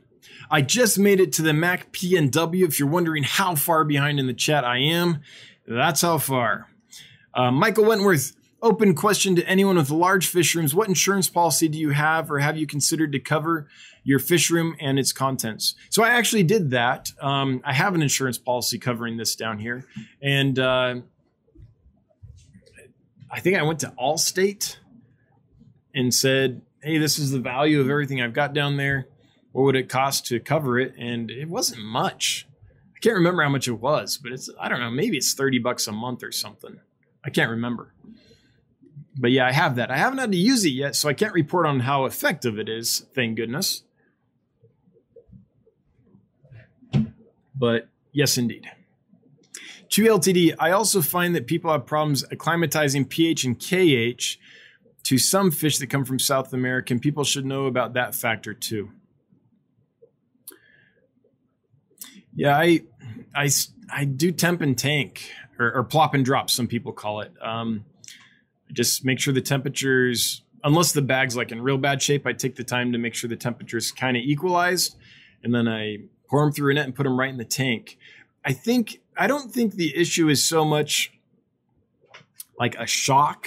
Like if you get the fish from one water type, net them out and put them in an aquarium of a different water type, I'm not sure that it's that short-term shock thing that's a problem. I think it's more like a long-term thing. So it does take a week or two to kind of help a fish adjust to new water. A lot of that is just, for me anyway, when I import fish, putting them on antibiotics and things to help them, to give their immune system an edge while the fish is learning about its new environment. Once it's like learned the tank and kind of settled in, its stress level goes way down. And at that point, its immune system can more or less do its job. And that's the same, I think, for adjusting to different parameters. It's that first week or two, just giving them help while their body adjusts to all that. And once it's adjusted, then usually they're good to go. So I don't think it's at the point of like the bag being open and the new fish being put in. I think it's a longer term issue than that. It's how do we help the fish recover from stress so then it's strong enough to deal with a different pH and KH or what have you, is kind of what jumps into my mind, Chewy, when I read that. Gary's Aquatics, any ideas? Okay, I already got that one. Sorry, Gary, that it took me so long to get to it. And by the way, Gary and everyone else, that's just how it is on this stream. I don't keep up with this stream because I want to take real time with each question and comment to give the person a meaningful reply. And so that means I'm just never caught up. You know, I'm never at the end of the stream. So if you ask a question and I haven't got to it yet, I'm getting to it. But you're always welcome to leave it again in case chat jumped on me and skipped and I like missed it. That's not a problem. All caps though, bro. That's a baller move. Michael Wentworth, on breeding egg scatterers like tetras and barbs, have you ever built a false bottom setup like Mike Mongi of Extreme Aquatics in your video of his fish room? I have. It wasn't like that. What I did was I took a plastic... I don't think it's in here. Just like a plastic storage container, like a little plastic shoe box, but maybe a little bigger sweater box, I suppose. Cut the bottom out, put a grate across that, and floated that in the aquarium. So that was about 5-6 inches tall, that container. And then I would put like Java moss in that. And so the fish would swim on that, lay their eggs, and the eggs would fall down. So it wasn't like a permanent thing like Mike has. The nice thing about Mike's though, well, there's good things and bad things about Mike's, but the thing I like most about the one Mike was doing was that permanent flow through that he has. So it's a very bioactive system. So there's going to be infusoria growing in it. It's a very stable environment. And so you can throw in a pair, get the lots of eggs and stuff, and the babies are hatching into this system that's fully established. Whereas, and you can do that with the thing I use too. You just put it in an established aquarium and it works fine. I think one of the problems we run into with egg scatterers, or any fish actually, is when we spawn them, if we're going for high yield, we do it in artificial like containers. They're temporary usually, and so they don't have the stability that Mike's system has. And that's the great advantage, I think, of Mike's system. Plus that constant flow through that it has just from that filter. So that's what I've done. Plastic shoe box or sweater box, cut out the bottom, put in a grate, put that in an aquarium, throw in the pair. Works pretty well too. Brian at Dan's Fish, my tank with those tiger guppies has Camallanus worms, major bummer. Also, I had on hand general cure and we'll have to get something better real quick. Yeah, so Camallanus is very treatable. Just get Levamisole. Okay, you can find Levamisole. You can get it on Aquabid. Maybe Aquabid. I was thinking Amazon. I can find on eBay in a jiffy here and show you what we're talking about. So this stuff is highly available. It's right here. All right. So this is the brand name Prohibit, but it's Levamisole hydrochloride. $23 gets you more than you'll ever need. 1/4 teaspoon of this stuff treats 100 gallons. Okay. It dissolves almost instantly in water. It's highly soluble. It's great. So there's a couple brands of it, but yeah, get yourself some of that, put it in, and you'll see improvement very quickly. Do 2 or 3 rounds of that. So put it in, wait 3 days, put in another dose, wait 3 days, put in another dose, do a 50% water change between each dose, and it should clean up real quick. Camallanus redworm is not something I feel to really fear because Levamisole treats it so well. Now, The issue you can have is if you didn't catch it in time, a fish can be so damaged that the fish is going to die. But if we catch it in time or prophylactically treat to prevent it, it's very treatable. So hope is not lost, Brian. I've also read that flubendazole treats Camallanus redworm, but I haven't tried it. So I get fish in frequently. The Burmese clouded archer fish I get in, I always treat for Camallanus redworms because they almost always have them. And it's levamisole works every time. So yeah, just get you some of that. No problem. I mean, unless the fish has been really damaged or it's gone on for a long time, then there might not be any coming back from it. But the other fish in the system and the system itself can be treated with levamisole. And it's, by the way, it's not hard on the biological filter. I've never had it damage the ecosystem of an aquarium in any way. So I guess I have to put the caveat in that I'm not a veterinarian or a pharmacologist or anything like that, but just in my experience, it's always worked. Eric Fab, I'm 15 years old. Yes. Okay. Already got you, Eric. Reels tanks. Wow. That a big egg. Yeah. Yep. That was from Aplocheilus panchax. So let me show you that fish. These are really cool fish. They're overlooked a lot. These guys. So it's these guys. And I get why they're overlooked because the pictures look like this. This looks like a brown fish, right? And in the store, they're washed out. They're actually really colorful. It's just my camera work is so bad that they don't look good. But yeah, I love Aplocheilus panchax. Easy fish to raise, super hardy. Wait, Madfish Diva, we used to wear spawning mops on our drill team boots. Who knew learning to making them would come in handy for the hobby? I love it. Only the diva. I wear mops. That's awesome. The diva will find a way to make fashion sense out of spawning mops. That's great. Elflower 1 stars. Will that mop work for quarries too? Absolutely. Although quarries often will just stick the eggs on the glass, no matter if you have mops in there or whatever. But yeah, they work for egg scatterers. They work for mop spawners. They work for, it's just an artificial plant. So think of an acrylic mop as an artificial plant. So any fish that needs a plant to stimulate spawning, a mop will generally work for them. TM Aquatics, #FishFamCampingTrip. Yes, that enters you to win, by the way, a group of a dozen or more Aplocheilichthys spilauchen, which is this amazing lamp eye, super rare, bright orange eyes, really unique fish. So for those that are joining us later, to enter to win those, just put in the comments, #FishFamCampingTrip, and you'll automatically be entered to win. At the end of this live stream, we'll draw the winner and I'll send you the fish for free, shipping included, on Monday. If you win, I need an email from you by noon tomorrow. Dan@dansfish.com is my email, saying, hey, I'm so-and-so, I won the fish. Please send them to this address. So I know who you are, that you want them, and where to send them.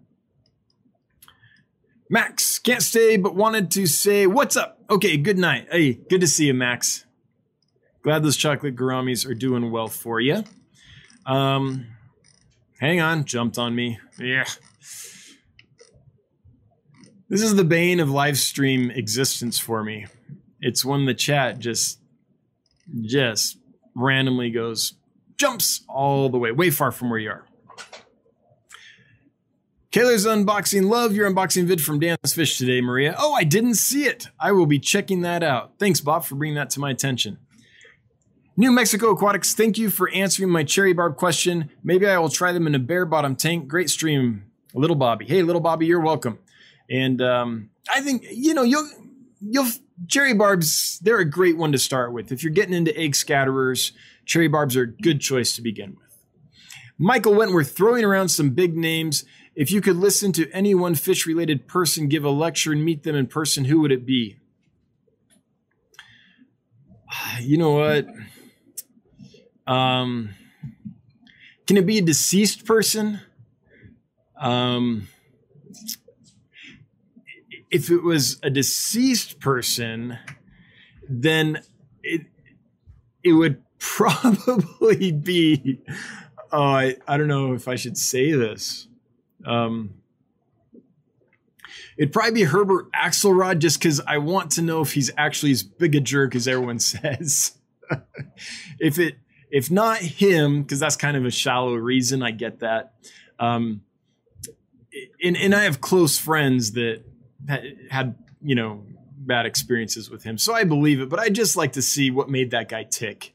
I read all his books growing up, and I didn't find out till later in life that, you know, he was kind of a... his reputation was that he was kind of a real jerk. And I don't know, I just like to see what makes him tick. But that's a shallow reason. So the real person I'd love to meet is William T. Innes.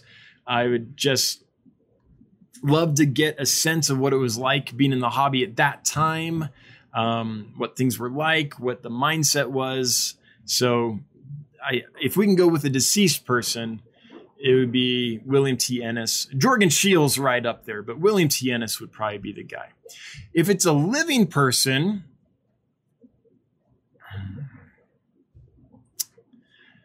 I'd have to think about that. It's probably not any like famous YouTuber or anyone even on YouTube. It's probably one of the old dudes that's been doing this forever.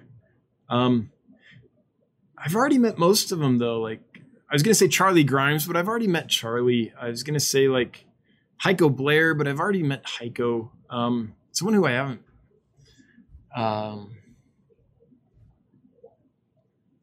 Maybe Jaap-Jan de Greef. Yeah, I'm going to go with that. I'd love to meet Yap. I haven't met Yap yet. Or I might have as a kid, but not in a meaningful way. I'm going to go with Yap. Yep, that's my answer. I've been a lot of places, collected a lot of stuff, seen a lot of wild habitat. I bet the guy's a fountain of knowledge and seems like a nice guy. Just a nice guy to have a drink with and chat with. That's who it'd be. 2E Ltd. From what I have read, when they have been reintroduced, they have used facilities on site. Devil's Hole pupfish and the two cichlids in Malawi are two examples of that. Thoughts? Yeah, so Devil's Hole, so that's a little different. I was thinking like CARES species, like species that hobbyists or zoos are maintaining and then reintroduction. Devil's Hole was a different thing. They kind of never left the system. So they were taken out of Devil's Hole and they weren't put in another facility with other fish like a hobbyist would have or something, like generally a CARES fish would be in. They were put in their own thing, right? That was specially built for them and it was, as I understand it, like separate from everything else. So I don't think that's really analogous. My answer to you, Chewy, was on like care systems where they're in hobbyist tanks and have been around other fish and store-bought fish and all kinds of stuff where there could be all kinds of different pathogens. But Devil's Hole, I don't think they were introduced to like any new pathogens or anything because they were just taken from their site, moved to a specially built facility. Kind of different ball game there. Michael Wentworth at Skipper's Aquariums. Coming home to Endler fry just proves that breeding is pleasure. That is true. Fish Tank Barn. Love affirmation fish. Yes. Taking Endlers, Guppies, and Goodyids for BAP and hatching Breeders Award program and hatching a group of clownfish tonight for the first time in a while. Well, that's awesome. I've never bred clownfish. I think that would be kind of cool. It's kind of like breeding a cichlid, right? A little bit in behavior, a substrate spawner. Monica Lynn, love Endlers. They're so happy. Yep, affirmation fish. Crabby's team. Did I say that? Crappiest team. Is that your gaming handle? Crappiest team. I want to join your raid. Which killifish gives the most eggs? I would like to try a growth project from eggs. Well, the ones that give the most eggs in the least amount of time are the annual species. Think like Cynolebius, Astralebius, Nothobranchius, things like that. But those lay a bunch of eggs in a short period of time because they don't live too long in nature. They're built, evolved to do a lot in a very short amount of time. So they breed a ton real quick. Aside from that, though, I would say Fundulopanchax gardneri. If you take a female and a male, you separate them, for a week, feed them well, put them together. You can have 100 or more eggs by the end of the day without any problem if they're a good size pair. So I would say that. And if you're new to killifish, Fundulopanchax gardneri is a great one to start with, especially if you're looking for volume and breeding. Yeah, there's others that you can keep if you aren't like, I want big volumes of babies. Those are maybe the biggest volume though and the easiest to raise. Blue Galera, same thing, but they're just a little harder to raise. So I would go with Fundulopanchax gardneri. Carrie Yellen, then it's the same way I've sexed the regular Carrie. Yes. Yep. By the way, how did I do, Carrie? Once they color up for you, let me know how I did. So one of the problems I have sexing fish for people sometimes is like I'll scoop them in a net and they immediately color down. And so I'm like, great.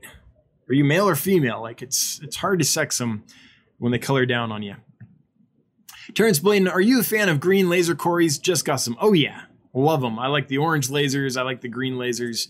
All those laser Aeneas forms are just fantastic and good for you. That's a neat pickup.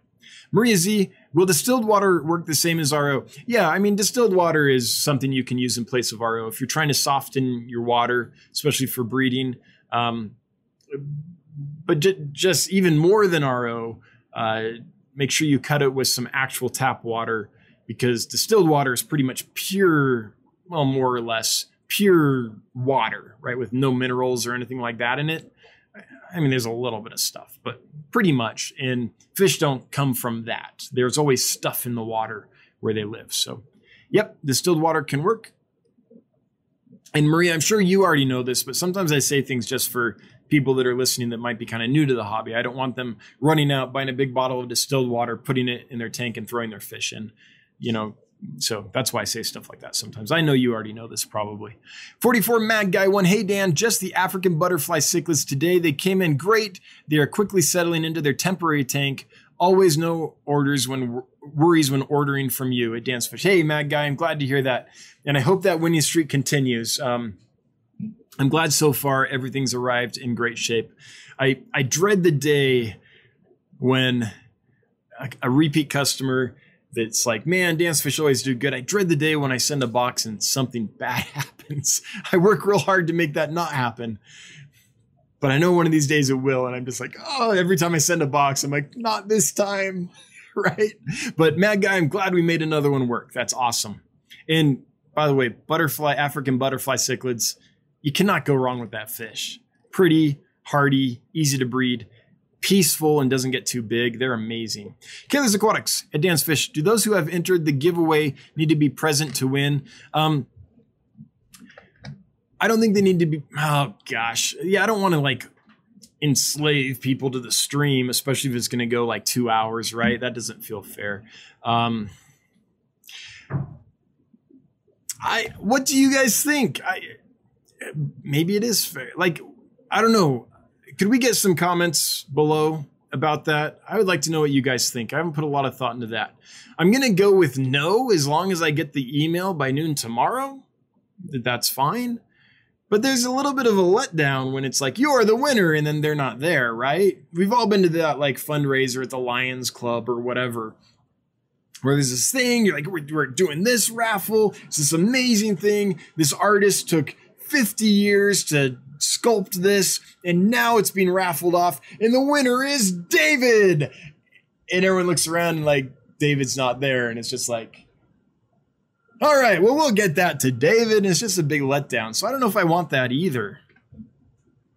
I could use some help. Hivemind, could you let me know your thoughts below? I want to say, for like the purposes of having a good show, that maybe they should be present. Just because it's a better show, and what we're doing, I mean, this is a show, right? It's got to be entertaining. So it's got to be, so maybe they should be. I'm going to go with yes, even though I don't like the idea of like making it so people have to watch the stream. That's not why I'm doing the giveaway, by the way. I'm not like doing it because then they'll watch for an hour and a half or 2 hours and my stats will go up. It's really not what's on my mind.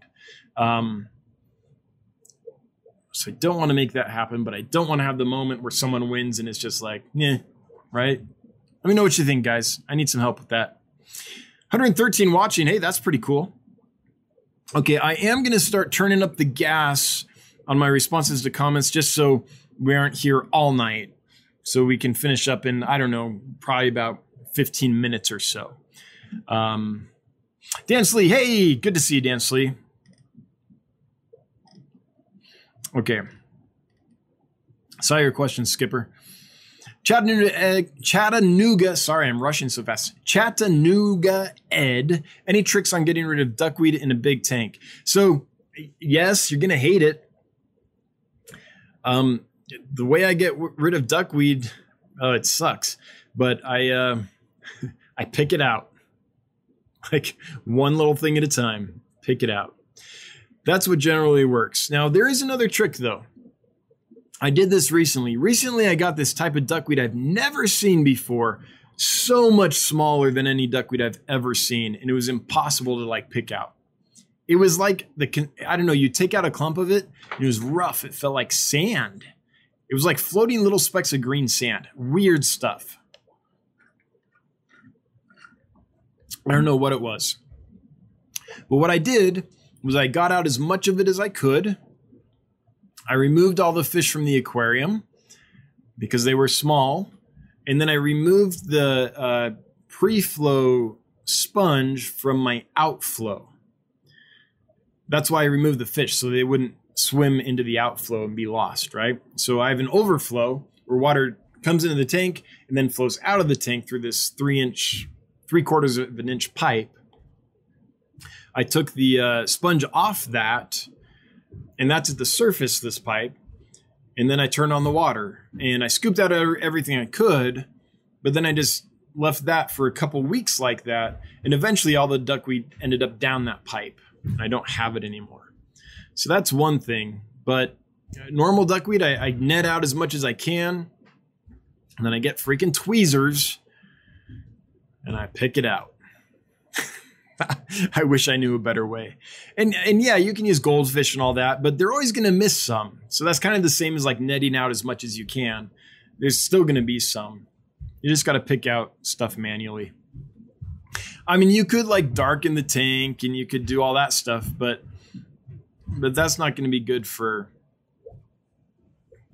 the fish or the ecosystem in general. If you just cut light, suddenly that's a big change for that system, right? So I scoop it out and then pick what I missed. Sucks. I've spent like days doing that before. Full Moon Aquatics, thanks. Appreciate the helpful tips. Have a good night, everyone. All right. Good night, Full Moon. Did chat jump? It did. Okay. We're getting close though.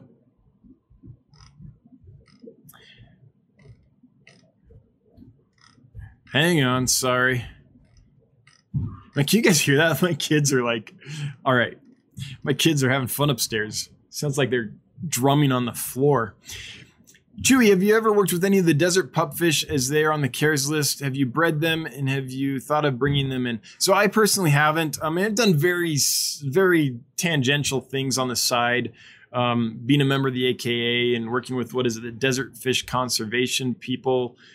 As a kid, we'd take trips out and just do, what would we do? Like counts of population counts and things like that. But I've never brought pupfish in and bred them. No. I would like to, but I haven't.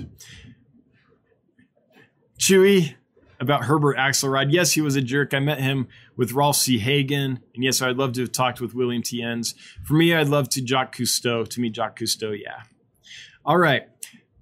Ripping through these. The fish tank barn. Clownfish spawn in pots, but fry are small compared to freshwater. Oh, yeah.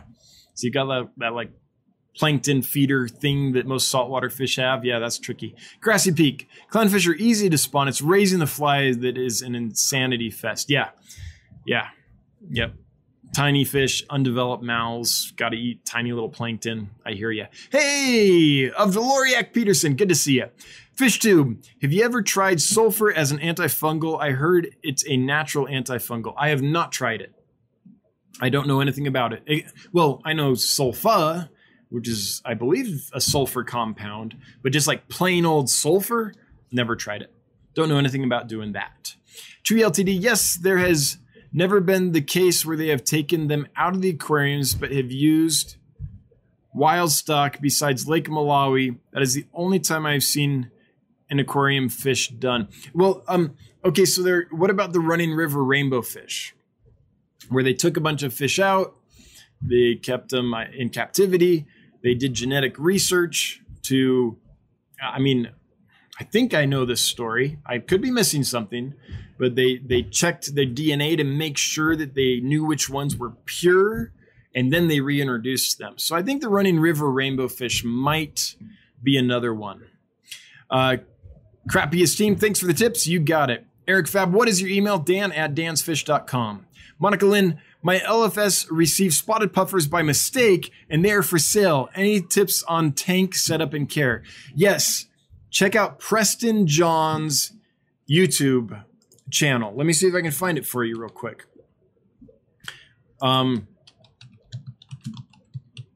He's the guy. He's the man with this. I think, so if you just on YouTube do like spotted Congo puffer or the scientific name, which is, what is it? Shodeni. You'll find Preston John's videos. He does the whole thing. He shows you how he keeps them. He shows you how he breeds them. He shows you how he raises the fry. So I'd refer you to Preston for that information. I mean, I know the basics. I've kept not the Congo spotted puffer, but I've kept Amazon puffers and things. I know basic puffer care, but Preston's the man. That's where I would refer you. Maria Z, your packing and shipping are top notch. Thanks, Maria. I try hard. But I know one day something's going to go wrong, and I dread the day, Maria, when I send you a box and I packed it and done everything I can, and something goes wrong. It's just always in the, it's just always in the back of my mind, and I'm always working hard to make it not happen. But one day it will. It's just statistics. Michael Wentworth, I lean towards present to win, so people don't poke their head in, bail out just to try to win without participating. Okay, thank you for the feedback. More fun when they're here. Must be present to win. Don't make me stay up. I'm tired and need to shower, says Aqua Apprentice. Dave's not here. What did I? Yeah, I think I'm going to go. Okay, let's, for now, yes, you need to be present to win. Let's say that. And we're going to draw this pretty soon here, by the way. So, yeah, so get in here because I think we're just about to reach the bottom of the chat and then we'll draw.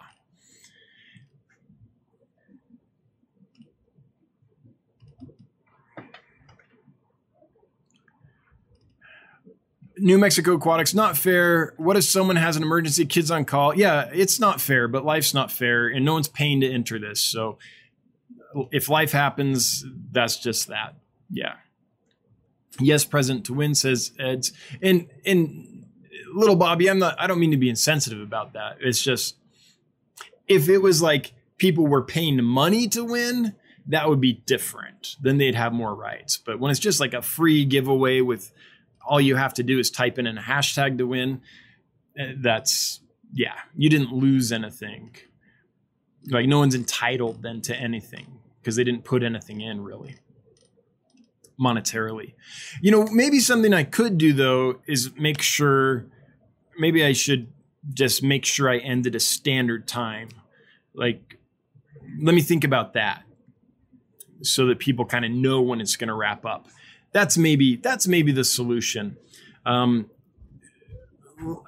probably contact my mods in a day or two and be like, hey, what do you think? Is it hour and a half? Is it 8:30 when we end? Is it 8:45? Like, and maybe we choose an end time and just stick to it. Maybe it's time to do that. I haven't done that before just because, you know, we were small. And so sometimes a live stream might be 40 minutes and you never had to set an end time. But now that we're a little bigger and the live streams tend to go longer, maybe we set an end time. I think that'll be the solution. So that should take care of everyone. So New Mexico Aquatics, that way people know when it's going to end and they can come back a few minutes before it ends if they had to go do something. Yeah, because I really am not trying to keep people trapped in for views. That's not the goal with the contest. It's to make it more fun and get more people participating. It's not to trap people here. Skipper's Aquatics, I think those who enter should be present. Otherwise, one can enter, stay 1 minute, and leave. We are working a lot as mods to help people sign up, Skipper listing them, etc. We want a winner. Okay, yeah. Yep. Okay. Makes sense. Skipper's Aquariums, I'd have to say I agree with Bob, but it's your call. Grassy Peak Jordanella are pupfish. Yep, that's true. The Florida flagfish is a pupfish. Monica Lynn, I mean, just when people say pupfish, though, they're generally not thinking of that one. Monica Lynn, thank you. You're welcome. Reels tanks, best first fry food for betta fry, infusoria, or rotifers. Hands down. Yep. Live tiny foods. Not baby brine shrimp. Those are too big. But infusoria or rotifers, or both. Sakana Katana, great to see you, Sakana. What would be good tank mates for killifish that you're giving away? Oh, they can go with lots of things. I have them in with swordtails and Pelvica chromis. Honestly, I think they'd be okay with most things. They are peaceful, but they're pretty quick to the food, so they're not going to be outcompeted easily. In fact, the only danger might be that they're so quick to the food that they might outcompete really slow species. Like I wouldn't keep chocolate gouramis with them because they'd probably outcompete the chocolate gouramis and fish like that are slow feeders. But almost everything they'd be okay with. I haven't tried them with guppies. I'm not sure if they would nip fins, like long flowing tail fins that some guppies or some like half moon bettas and things have. So I don't know that. But besides not knowing that, and they might be just fine with them. I just don't know. I haven't kept them with those kinds of fish. But I think they can go with almost anything. So think of them, I guess, same kind of personality as maybe a tetra, a standard. Well, some tetras are vicious little buggers. It's like an emperor tetra, say like a carry tetra. And same kind of speed to the food and all that. So if it can live well with an emperor carry tetra, it can probably live just fine with Aplocheilichthys spilauchen. But that's a good question. I should have gone over that earlier. Winter, winter chicken dinner. All right, we're getting there. We're real close, Mad Guy. Skipper's Aquariums. So if your number is drawn and Skipper says who you are, type that you are here. Yeah, if you win, say, yay, or that's me, or something. Yep. New Mexico Aquatics. I am present. I am so present, says little Bobby. I hear you. Yeah, so what we'll do is we'll draw the winner.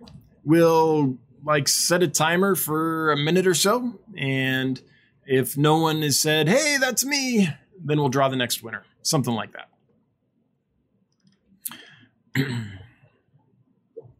Alien World Aquatics, thank you for giving us a chance to win some fish. It does make it more fun. Good, that's the goal. Always appreciate and enjoy your live streams. Well, thanks, Alien World Aquatics. Appreciate you being here. And I'm glad to hear that it's worth it. Because if it doesn't make it more fun, then it's like I could save the money on the fish and the shipping. Wichita Falls, thank you for providing excellent lurker material while I do my water changes. You got it. I'm a lurker too, man. Respect. The Mac PNW, thanks for another great stream. We look forward to Wednesday with Dan and the Fish Fam to get us over hump day. Glad to be that person. Okay, so it is time. We've reached the bottom of the chat. And so we are going to go ahead and draw the winner. Let me get my random number generator here. And Skipper, if you could chime in, let me know if you're ready and how many entries we have, so I know what parameters to set on this number generator. That would be awesome. Skipper's Aquariums, 87. Oh, okay. He's putting out the last ones. Thank you, Skipper. We'll just wait a minute till we get the last numbers. So Skipper, let me know when you're ready and what the total number of entries are, and then I'll go there.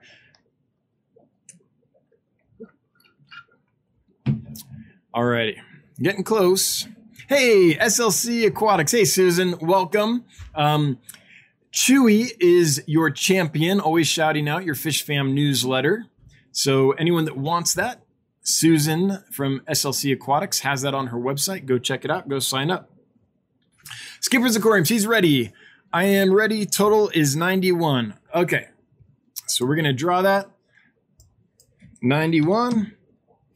And we're going to generate that. Remember, if you win, please chime in and say, hey, that's me. So we know that you're here and that you win.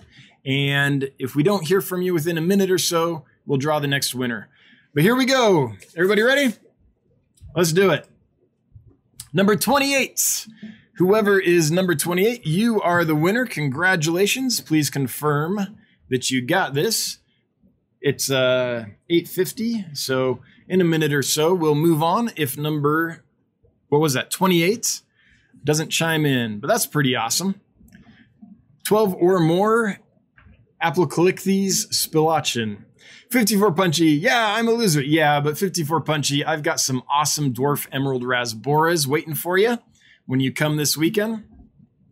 And some Empire Gudgeons waiting for you. So, yeah, this time, but yeah.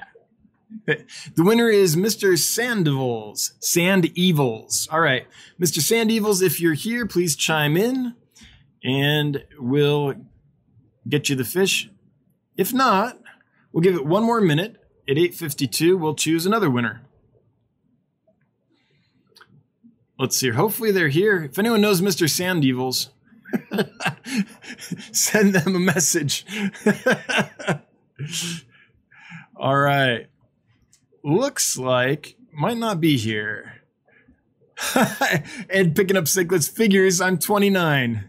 And I wore my shirt and everything. That's funny. That reminds me of, there's this play where this lady comes for her date and it doesn't go well. And at the end of the date, she's leaving. She goes, man, I shaved my legs for this. I wore my t-shirt for this. All right. We're getting close to choosing someone else. See that letdown? Yeah. You just don't want that. Well, I'll draw one more and then I'll tell you my thought if we need to. Oh, I see the winner. They're here. All right, hang on. I'll wait just a minute more then. Skip my shower for this, says Aqua Apprentice. Aqua Apprentice, word on the street is you skip your shower on the regular.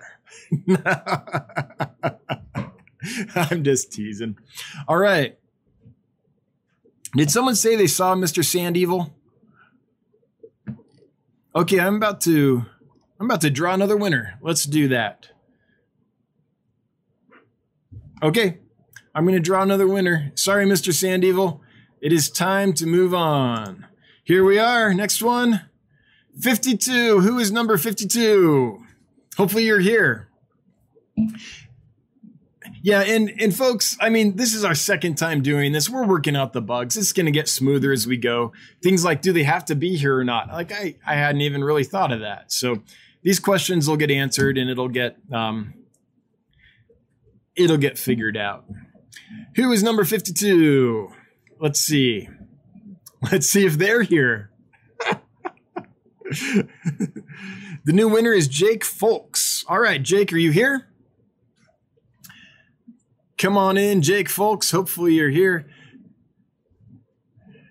Maybe this is a bigger letdown, calling names and not having people here. That's no fun. But we'll try it a couple times. If in a couple weeks it's like, oh, that's just a bummer every time, then we'll switch it. I'm literally going to set a timer, though. Hang on. Let me set a timer.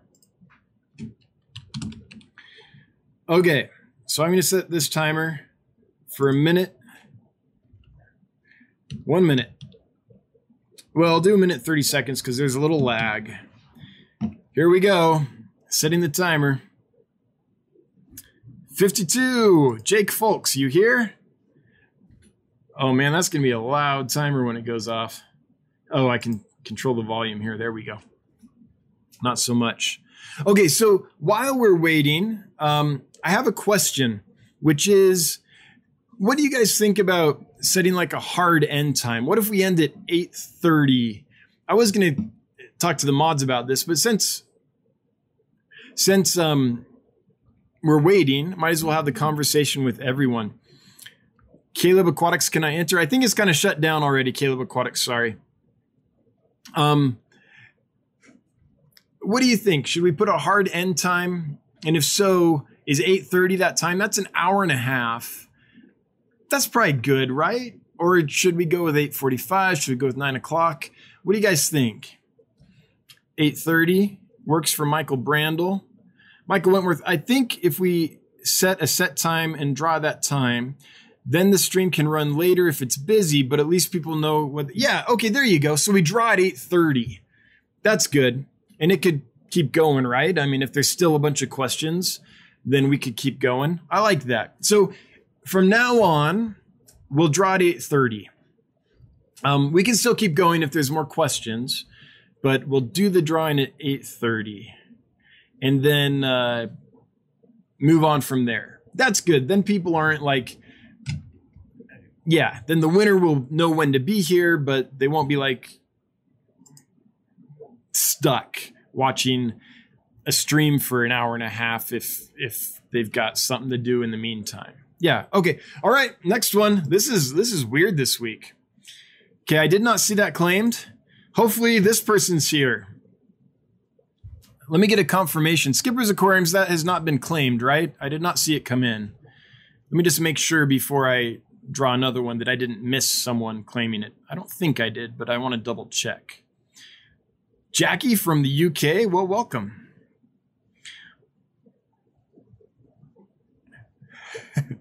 He's not in the chat. Okay, here we go. Number 59, please be in the chat, number 59. And you have a minute and 30 seconds to claim your prize. All right, who is number 59?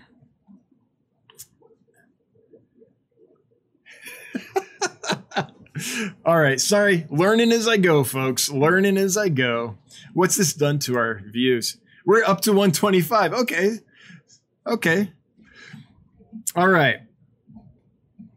Small Fry, I don't remember who won the first one, but they weren't here to claim the prize. So, yeah. All right. Dang it, you skipped me. Sorry, not Nola Jane. Sorry. Oh, not Nola Jane. Fish rich. We have a saying in Wyoming. Cash, what is it? Land rich, but cash poor. Cash poor, but fish rich. That's me. Skipper's Aquariums. The winner is at Tofi L. At Tufu? At Tufu L. All right, at Tufu L. Hopefully you're here. Got 30 more seconds for you to chime in. Come on in. Please be here. Man, we... Don't make us be here all night, Tufu L. Come on. Got to go tuck in my kids. People have to sleep. Aqua Apprentice definitely needs to shower. Come on. He's here. All right. All right. We'll hang out then. That's great. Okay, great. Great, great, great. Tufi, welcome. Glad you got it. Thanks for being here to claim it. There you are. Yeah, that's me. Awesome. So what is that? Tufi, Tufwe. Sorry. Congratulations. Thank you for being here so we didn't have to go through this again. Please email me, Dan at dansfish.com by noon tomorrow. Let me know, hey, I'm so-and-so. I won those killifish. Here's my address so I know where to send them and that you want them. And yeah, that's it. Okay, so... couple things. Next week, we'll do the winner at 8:30, and you have to be here to win. All right. Thanks, everybody. I want to thank my mods. Thanks so much for helping out in keeping this all wrangled. Skipper's Aquariums, thanks for... I know that's got to be a ton of work to keep track of all that, so I really appreciate it. By the way, Skipper's Aquariums, Skipper's Aquatics, 54 Punchy, all y'all, please feel free to enter. Just because you're mods, I don't think you should not be able to enter and win. And, you know, that's a way you can be thanked for all your hard work on this. Anyway, we'll do this a couple more weeks and then I'll get your feedback on if people like this, if it's like, yay, we enjoy this. That'll give me some numbers to see on analytics, see if there's more engagement, see if people... yeah, or having fun. But anyway, what time? 8:30 Eastern Standard Time. Oh, man. There's all those details. Yeah, 8:30 Mountain Time. So an hour and a half after the stream starts is when we'll pick the winner. Bob pointing out the edge cases. All right. Anyway, thanks for the super chats. Thanks for the chat. Thanks for the good time. Appreciate you all. I'm going to go tuck my kids in now and send a bunch of cool lamp eyes out on Monday. All right. Until next Wednesday, 7 p.m. Mountain Time. Have a good night, everyone. Appreciate you. Bye-bye.